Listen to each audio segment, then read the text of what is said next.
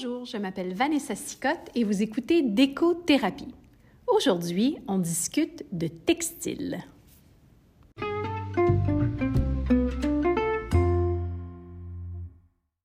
Bonjour tout le monde, comment ça va? Comme ça, à moins de deux semaines de Noël. Oh my God, déjà, j'en reviens pas, le temps passe tellement vite. C'est l'épisode 17. Euh, j'ai commandé le... J'ai commandé j'ai commencé pardon, le podcast de décothérapie en janvier 2021.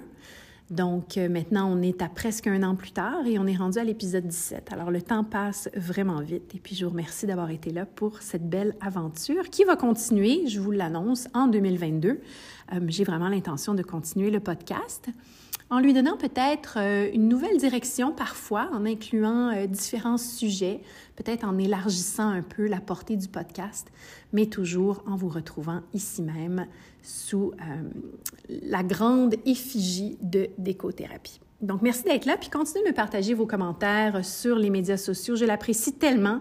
Parce que mine de rien, euh, moi, je prépare comme ça les épisodes toute seule dans mon bureau, je les enregistre comme ça. Donc, c'est vrai que euh, d'avoir votre son de cloche, d'entendre ce qui vous plaît, ce que vous aimez entendre, c'est très, très agréable et ça guide aussi euh, les contenus comme ça que je vous prépare. Mais sautons tout de suite dans le vif du sujet d'aujourd'hui. Aujourd'hui, on parle de textile. Et j'ai une super entrevue que je vous ai préparée qui s'en vient tout de suite après.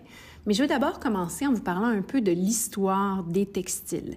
Évidemment, c'est une histoire qui est extrêmement vaste et je n'ai pas du tout l'intention en fait, j'en aurais pas la capacité non plus d'être capable de vous faire un résumé vraiment succinct, mais disons que je vais toucher à certains des grands moments dans l'histoire textile, juste pour qu'on puisse un petit peu se situer par rapport à l'importance qu'a ce matériel-là dans notre vie, comment il est présent dans toutes les sphères. regardez là où vous êtes en ce moment. Vous écoutez l'épisode du podcast, vous êtes probablement assis sur une chaise. Bon, cette chaise-là est peut-être recouverte de tissu. Vous portez des vêtements qui sont faits de textile. Vous avez des rideaux dans votre maison.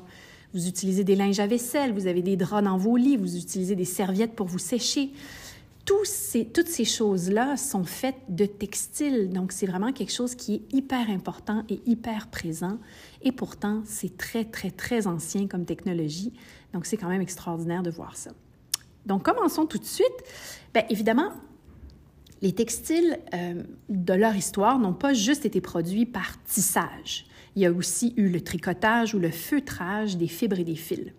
Le mot textile lui-même, c'est un mot latin qui veut dire, qui vient de texere et qui signifie tisser, tout simplement.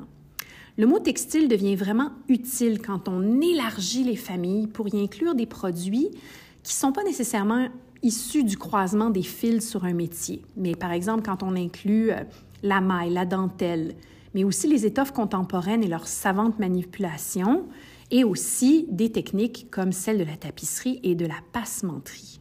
Donc on voit vraiment que les textiles ratissent très très large. Selon les époques, le tissu a toujours vraiment fasciné l'être humain. À partir de fibres brutes, fabriquées très très simplement, les peuples ont réussi à créer une panoplie de différents textiles qui répondaient à leurs besoins primaire de se couvrir, de s'habiller. Nos ancêtres utilisaient des plantes et des peaux d'animaux pour se faire des vêtements, avec des herbes, des tiges de vigne, des bandes de cuir, des peaux d'animaux. Ils confectionnaient leur garde-robe. Mais de tous ces matériaux-là, un qui date de très longtemps et qui a une grande finesse, c'est la soie. Saviez-vous que la soie a une des plus longues histoires? On estime sa première apparition entre 3000 et 2500 ans avant notre ère en Chine. Ça, avant notre ère, ça veut dire que nous sommes en 2021, donc ça fait 2021 ans, et on recule d'un 3000 de plus. Ça veut dire que l'histoire de la soie remonte à près de 5000 ans. Pouvez-vous imaginer ça? C'est incroyable. Ce secret bien gardé, vraiment, le, savoir-faire de la soie est demeuré dans son pays d'origine pendant près de 3000 ans c'est vraiment quand la route de la soie s'est ouverte et que euh, des gens ont commencé à voyager et à ramener des étoffes dans leur pays à eux que le savoir-faire de la soie a commencé comme ça à se répandre un petit peu plus. Mais son arrivée en Europe, elle ne date que de la fin du Moyen Âge. Et on, vraiment, on a rencontré la fabrication à grande échelle seulement à partir du 19e siècle. Mais il y a eu une grande épidémie en France, l'épidémie du verre à soie, qui a fait en sorte que sa fabrication a beaucoup, beaucoup décliné et est retournée en grande partie en Asie pour être faite. Au fil des siècles, les techniques et aussi les savoir-faire ont vraiment évolué.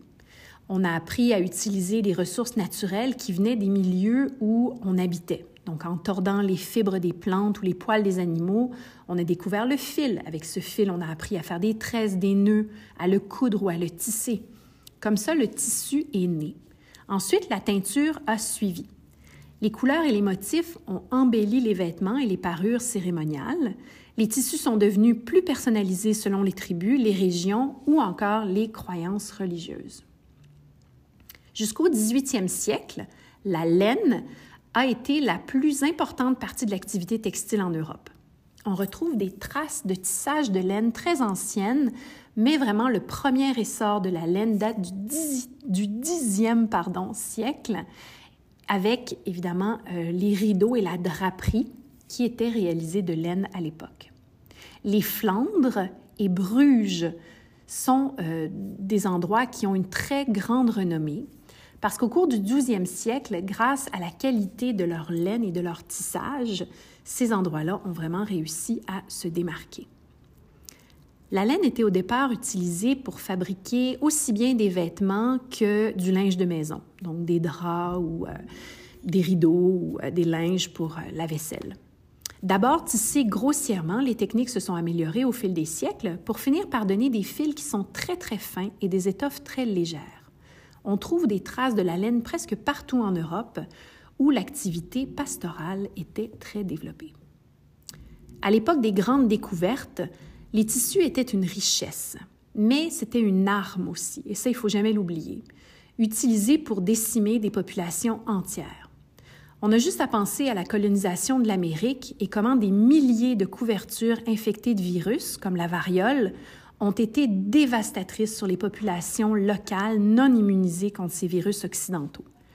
Le général Amherst, entre autres, s'est rendu coupable d'un crime faisant intervenir une arme comme ça bactériologique à travers la dispersion de tissus. La compagnie de la baie du Tson et ses fameuses couvertures emblématiques à rayures sont aussi malheureusement liées à l'histoire de l'exploration et de l'exploitation des premiers peuples. Ces couvertures sont devenues une importante monnaie d'échange européenne dans le commerce des fourrures avec les Autochtones nord-américains. Malheureusement, elles ont joué un triste rôle dans la propagation de la variole dans les communautés autochtones des plaines de l'Ouest à la fin du 18e siècle. En 1884, la première fibre synthétique est apparue. Une autre invention qui allait changer complètement l'industrie du textile et le monde entier. Alors parlons-en justement. Naturel ou synthétique?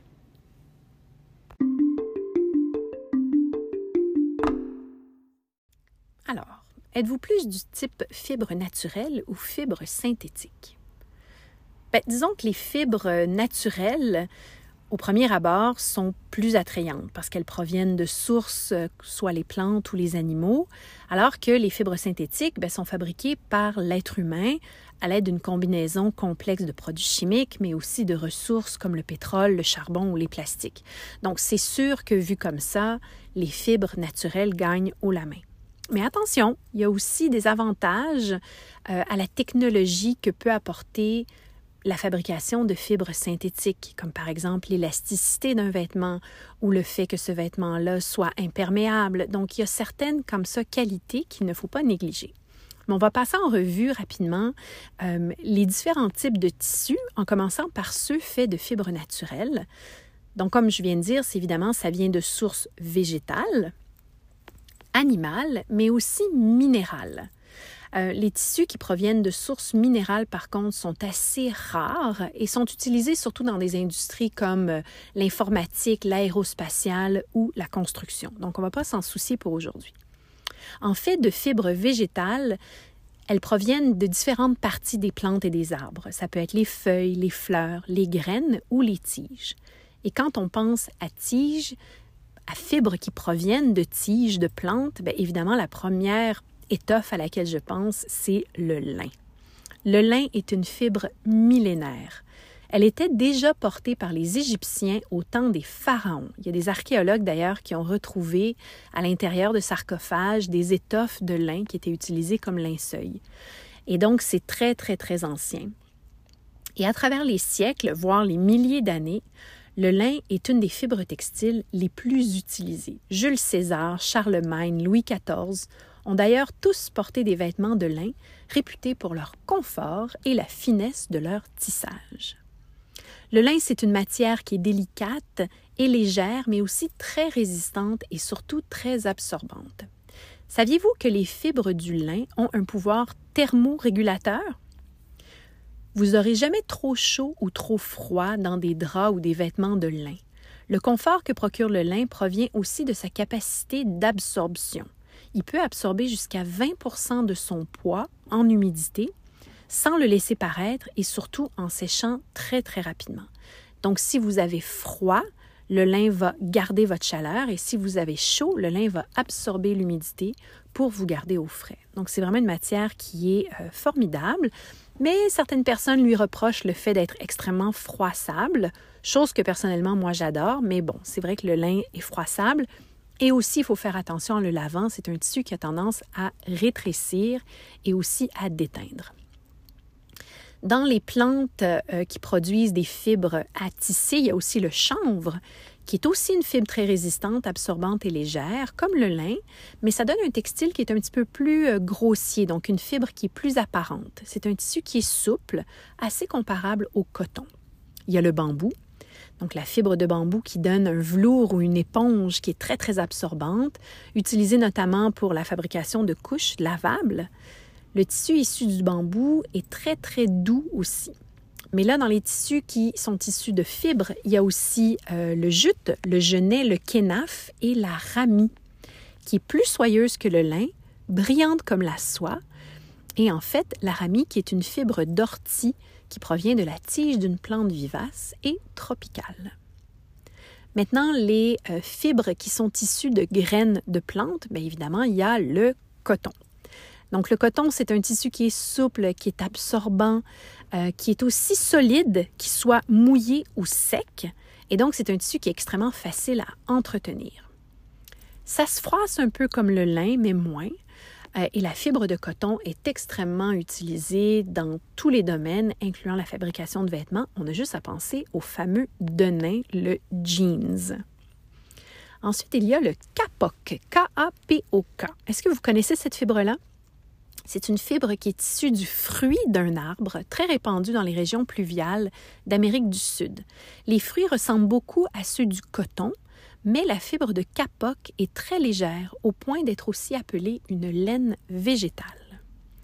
Parlant de laine, ça nous amène aux tissus qui sont faits de fibres d'origine animale, donc ça provient de poils d'animaux ou de sécrétions d'insectes. Donc, dans les laines qui proviennent de toisons d'animaux, ben, on pense aux moutons mérinos, aux lapins angora, la chèvre cachemire ou mohair, le chameau ou encore l'alpaga. La laine est souple, elle est résistante, elle a des propriétés thermiques importantes, mais aussi antifongiques. Donc, c'est une laine qui est vraiment, la laine en fait, est vraiment extraordinaire pour faire des vêtements chauds, des couvertures et des choses qui nous gardent vraiment au chaud l'hiver il y a la soie. La soie est produite par les chenilles d'un papillon qui s'appelle le bombix du mûrier. Ces chenilles sont surnommées des vers à soie. Elles sécrètent des protéines de soie pour fabriquer leur cocon. Le cocon ensuite est dévidé pour récupérer le précieux filament de soie qui permet la fabrication de la matière textile, la soie. C'est un symbole de luxe, de raffinement.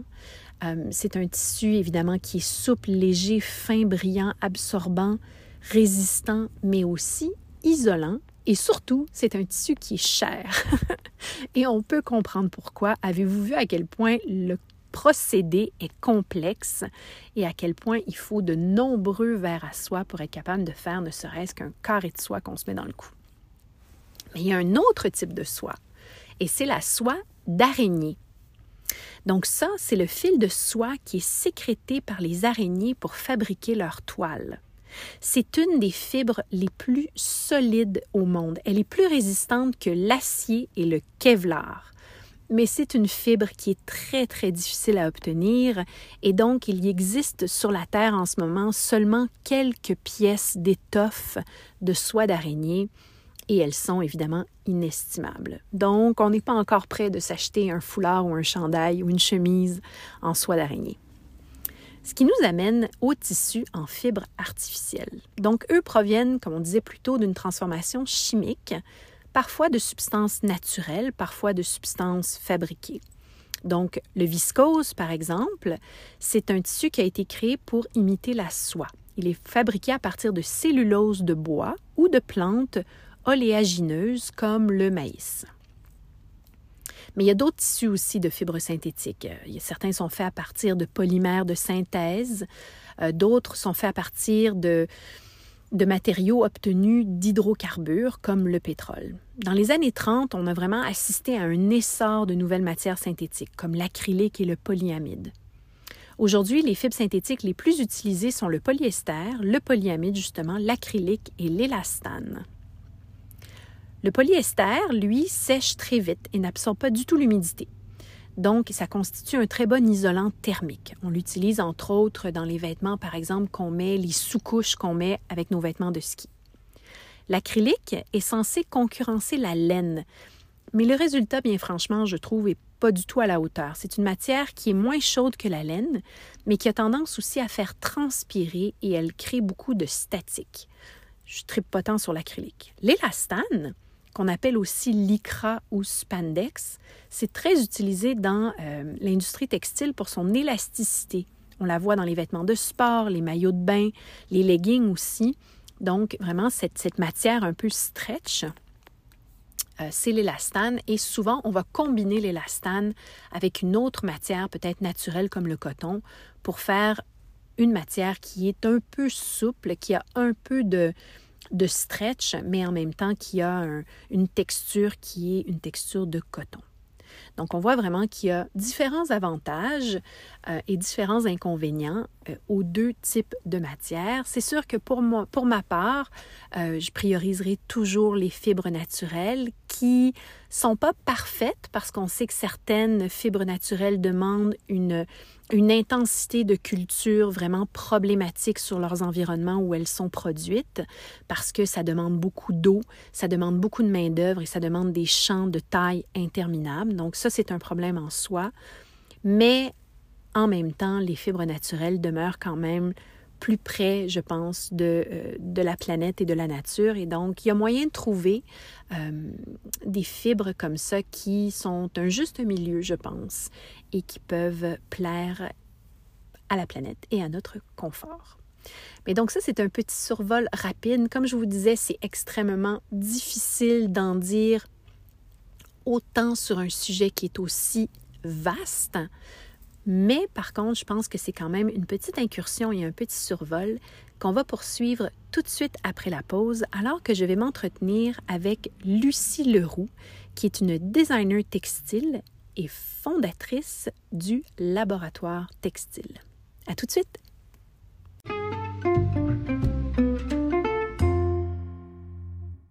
Bonjour Lucie, merci beaucoup de me rencontrer aujourd'hui. Ben, merci à toi de me recevoir.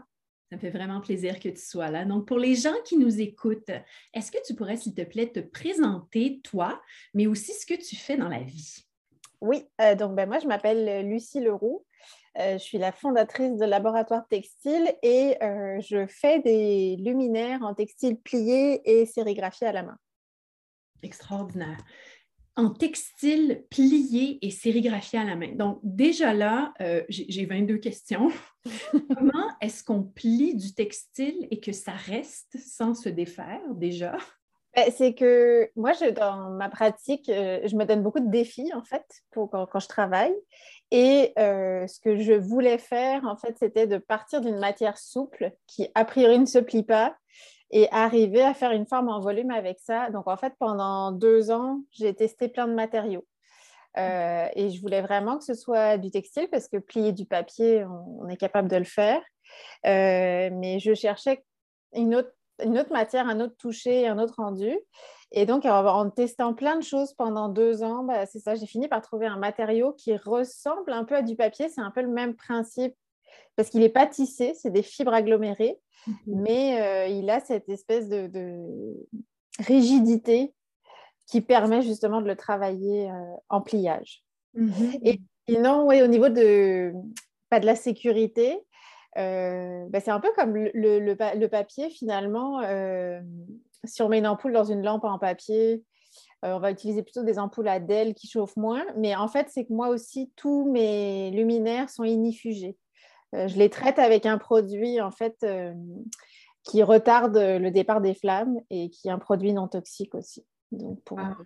pour, être sûr. Qu'est-ce qui t'a amené, toi, à créer le laboratoire textile? Comment est-ce que tu en es arrivé à créer ça? Le laboratoire textile, je l'ai créé en 2012 quand j'ai fini ma formation en design impression textile.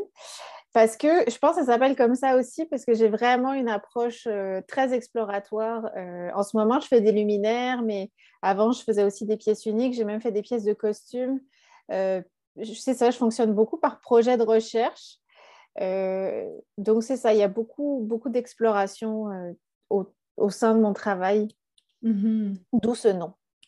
Qu'est-ce qui t'attire? Pourquoi le textile? Parce que c'est vrai que en tant que créatrice, tu aurais pu choisir n'importe quelle matière. Pourquoi le textile? Qu'est-ce qui t'attire dans ce matériel-là? Qu'est-ce qui m'a. Ben, l'aspect vraiment tactile de la, chose, je trouve que c'est vraiment un, beau matériau.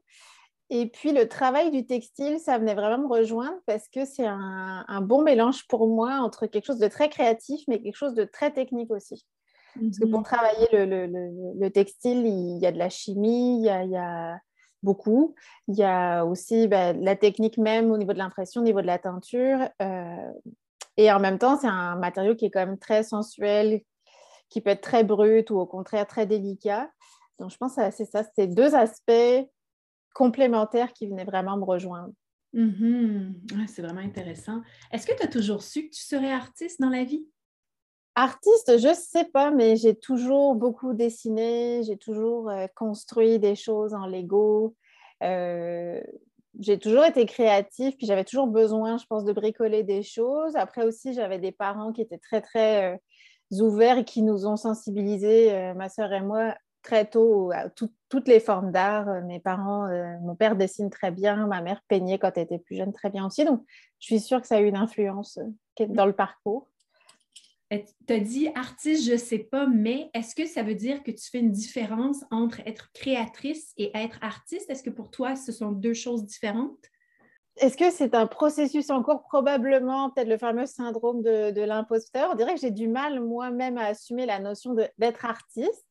Donc, je crée des choses, euh, c'est sûr. Euh, oui, c'est sûr que c'est une forme d'art. Euh, puis on dirait aussi qu'on qu'on a, tendance des fois à cloisonner les métiers d'art d'un côté, le design de l'autre, puis les, arts visuels. Et j'ai l'impression que moi, ce que je fais, c'est un petit peu un mélange de tout ça. Donc, mm-hmm. en gros, c'est. Ben oui, quelque... oui, oui c'est une pratique artistique, c'est sûr. Mais on dirait que c'est peut-être un peu encore différent des gens qui font juste de l'art visuel. Ben, historiquement, c'est vrai qu'il y a une hiérarchie, hein, malheureusement, quand on dit, les, comme tu parles, des métiers d'art et tout ça versus l'art visuel. Euh, il y a toujours eu un peu une hiérarchie où les gens disaient, même les arts décoratifs, hein, on dit souvent, oui, mais bon, c'est pas en haut du totem pole, là, en haut, tu vas avoir la, peinture, après ça, tu vas avoir la sculpture, après ça, tu vas avoir... Et là, finalement, tu auras effectivement les arts décoratifs. Moi, je pense qu'il faut changer ça personnellement, mais bon. Tout à fait. Puis je pense que tout se nourrit, puis tout marche, tout dialogue ensemble. Puis oui. Mm. Comment est-ce que tu dirais que ta pratique, donc, comme euh, créatrice et artiste au niveau du textile, comment tu dirais que ta pratique a changé au fil des années? Je pense que j'apprends encore à simplifier et à épurer, et je trouve que c'est ce qui est le, pour moi, en tout cas, vraiment un défi. Euh, une espèce d'équilibre de la ligne et de la forme. Euh, je, pense, en tout cas pour ma part, en tout cas au début, on a tendance à en mettre beaucoup parce que je ne sais pas, peut-être ça me rassurait aussi de, d'ajouter plein de couches, puis de, de, beaucoup de techniques, etc. Et c'est ça, avec le temps, j'apprends à, à épurer le plus possible. Mm-hmm. Est-ce que tu dirais que c'est peut-être pour montrer aux gens que s'il y a une valeur, parce que j'imagine que comme créatrice qui vendons des produits, qui vendent des produits, pardon, euh, uniques ou faits à la main, j'imagine qu'il faut justifier le prix au bout. Donc, en ajoutant beaucoup de techniques, en mm-hmm. ajoutant beaucoup de détails, peut-être qu'on se dit, ben au moins, tu sais, j'imagine que les gens ne pourraient pas faire pareil à la maison. Donc, est-ce que tu dirais qu'il y a un peu de ça là-dedans ou est-ce que c'était simplement euh, une évolution de, de toi en tant que créatrice? Je pense que c'est plus une évolution de mon travail, de mes inspirations. Et puis aussi, ça revient à ta question du début par rapport à la matière, euh, pour, je trouve, laisser parler le matériau, mm la place et que, que la, forme respire, le motif respire, etc. Donc, c'est plus, euh, c'est ça, atteindre une espèce de forme de simplicité de, de la ligne, puis de, de la forme. Mm-hmm. Les textiles sont un des matériaux les plus anciens. On sait que le textile existait il y a des milliers des milliers d'années. Euh, il y a des vestiges de ça qui ont été retrouvés. Euh, parle-moi un petit peu, toi, de ce que tu connais là, euh, dans l'histoire du textile et comment cette riche histoire a fait en sorte que tu en gardes une portion aujourd'hui, que tu amènes avec toi ce bagage historique. Bah, l'histoire du textile, c'est vraiment un très vaste sujet, euh, complexe d'ailleurs, parce que justement, effectivement, c'est ancien, mais on a, du mal à dater les débuts du textile, parce que déjà, c'est un matériau très fragile qui se conserve mal. Euh, moi, ce qui m'a fascinée, c'est de me rendre compte, euh, par exemple, que dans plusieurs coins du monde, le tissage est né en même temps à des endroits où c'était impossible que, que, les personnes puissent communiquer entre elles. Donc, il y avait comme cette espèce déjà d'intelligence de de comment manipuler la, fibre qui est née un peu en même temps. Euh, puis oui, ce que je trouve vraiment fascinant dans le textile, c'est de se, dire, on part d'un fil et d'une fibre et on arrive à finalement, parce que le textile, c'est finalement très très simple et très complexe en même temps. Mmh euh, on arrive juste à entremêler ou entrecroiser des fils pour faire une étoffe. Euh, et, comment on est passé de juste un fil où on fait du tricot à des choses euh, comme du jacquard où on va tisser en 3D, on va tisser avec plein de couleurs différentes, euh, même des, matériaux, comment on en est venu à tisser du, d'un fil de prendre un verre à soie pour faire du fil et faire ce matériau extraordinaire c'est ça que je trouve en fait vraiment fascinant dans le textile. Puis c'est quelque chose qui nous accompagne tellement au quotidien. On le voit presque plus finalement parce que nos linges à vaisselle, ils sont en textile. Euh, nos vêtements, notre linge de maison, on en a besoin aussi puisque mmh. même la, la, transformation du textile, c'est d'une nécessité aussi de survie parce qu'il fallait qu'on se protège du froid et des intempéries. Donc c'est oui, c'est assez fascinant, quelque chose d'aussi quotidien qui a un impact aussi fort finalement sur nos vies et avec lequel on peut faire tant de choses, puisqu'on est rendu à faire des gilets pare-balles, à faire euh, des choses très, très techniques, euh, mm-hmm. à utiliser le pliage pour euh, le déploiement des satellites dans l'espace. Donc, c'est vraiment, on part juste de, poils ou de, fibres végétales pour se rendre très, très loin. Est-ce que tu es, dans, toutes les fibres, tu m'as parlé bon, du, du, textile pliable que tu utilises pour tes luminaires, est un textile aggloméré, donc pas tissé. Mais dans les fibres peut-être plus traditionnelles, quel est le textile que tu préfères? Moi, j'aime beaucoup les fibres naturelles, euh, le, lin, le coton, euh, les, fibres qui ont un côté un peu brut finalement, mmh où on, sent vraiment même des fois des irrégularités ou la couleur naturelle de la fibre. Je suis vraiment plus portée sur euh, ce genre de matériaux, le mmh. chanvre, tu utilises, toi, le textile comme forme d'expression pour faire des lampes. Euh, peux-tu me parler des lampes que tu crées? Qu'est-ce qu'elles racontent, selon toi, comme histoire?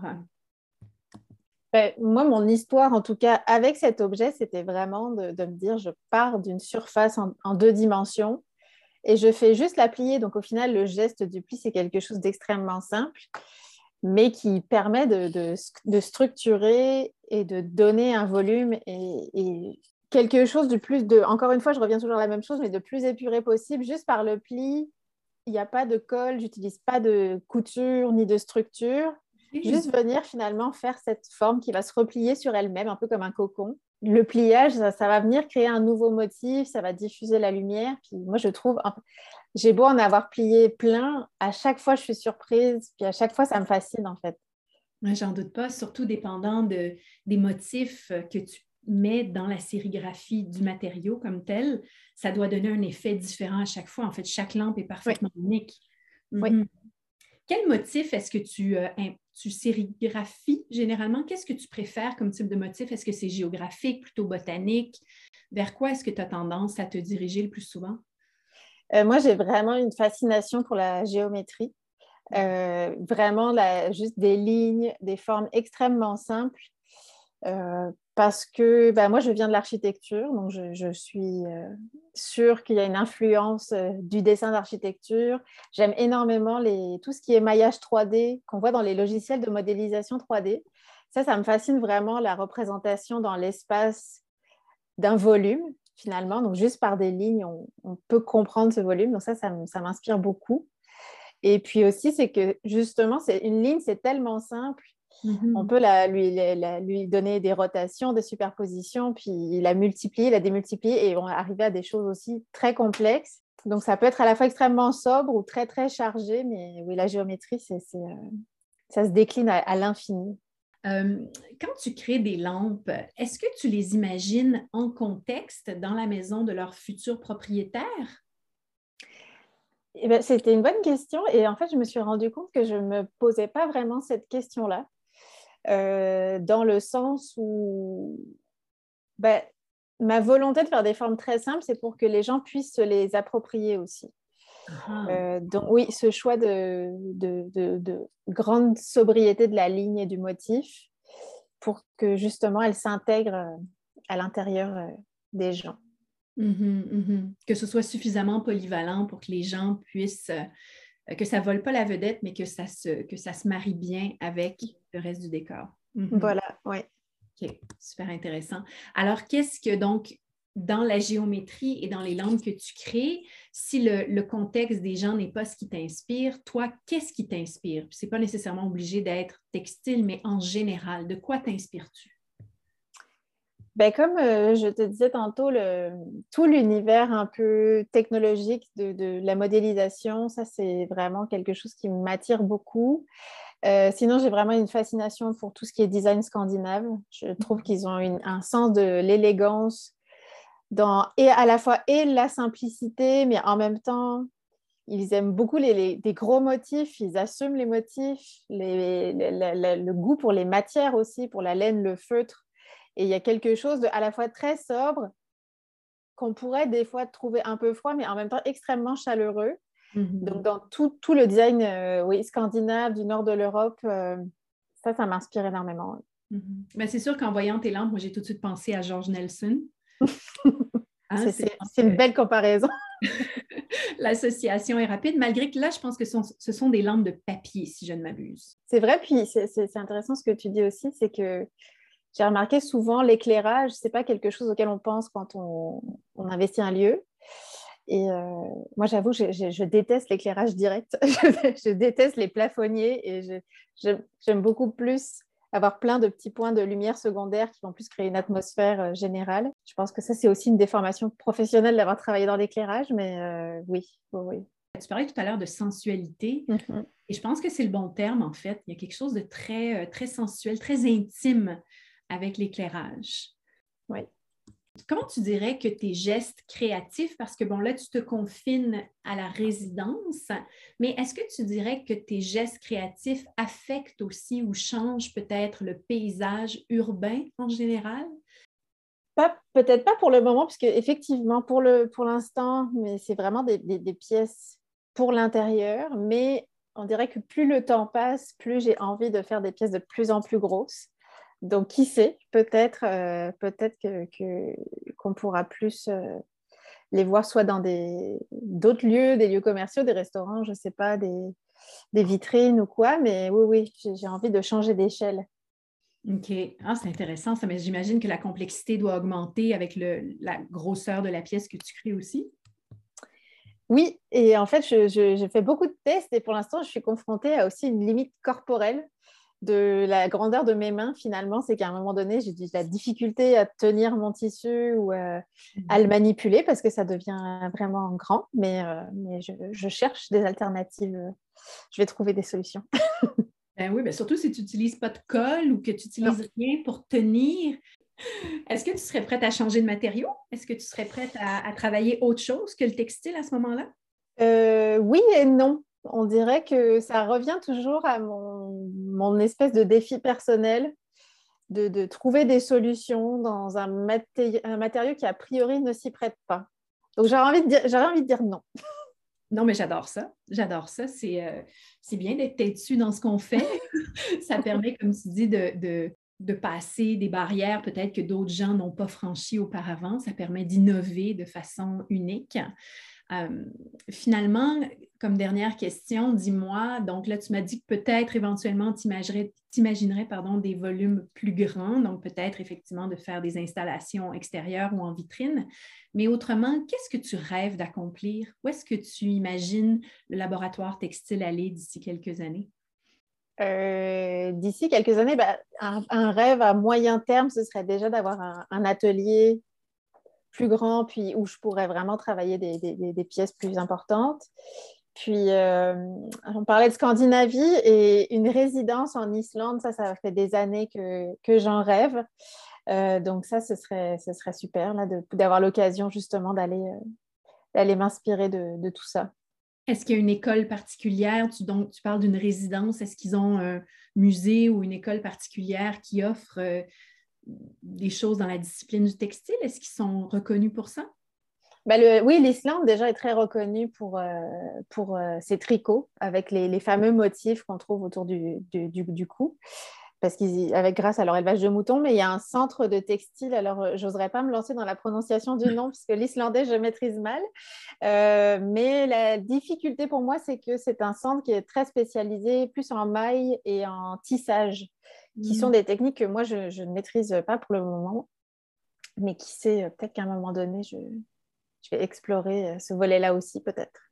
Mm c'est super intéressant. C'est le fun de voir aussi que même toi, dans ta propre pratique, tu continues d'explorer, de découvrir, euh, d'ajouter aussi des cordes à ton arc, donc euh, des cordes tissées, évidemment.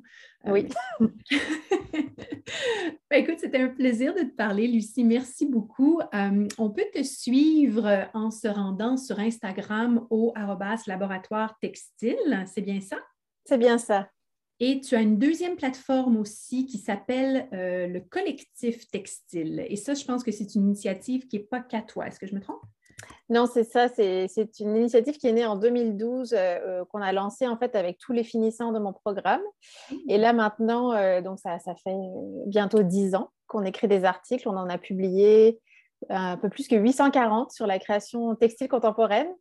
Et maintenant, on est, on est deux à poursuivre cette aventure-là où en fait, dix ans plus tard, on est toujours fasciné de voir qu'on a encore des choses à dire et des artistes à découvrir tous les jours. Incroyable. Fait que donc, les gens peuvent se diriger sur ce site-là aussi ou sur le compte Instagram pour en apprendre plus. Euh, surtout sur le site Internet, oui. Parfait. Donc, sur le site Internet, tu peux me donner le lien? Euh, collectivetextile.com. Bon, parfait. De toute façon, je vais ajouter tous ces liens-là sur le blog de Damaski Dentelle. Lucie, merci beaucoup. C'était un plaisir. Un grand merci à toi. Merci beaucoup.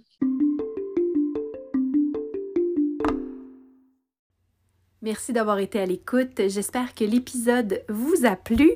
Je vais vous en créer un de plus d'ici la fin de l'année. Il sortira dans probablement une dizaine de jours, alors restez à l'affût. Et en attendant, ben, je vous dis bye!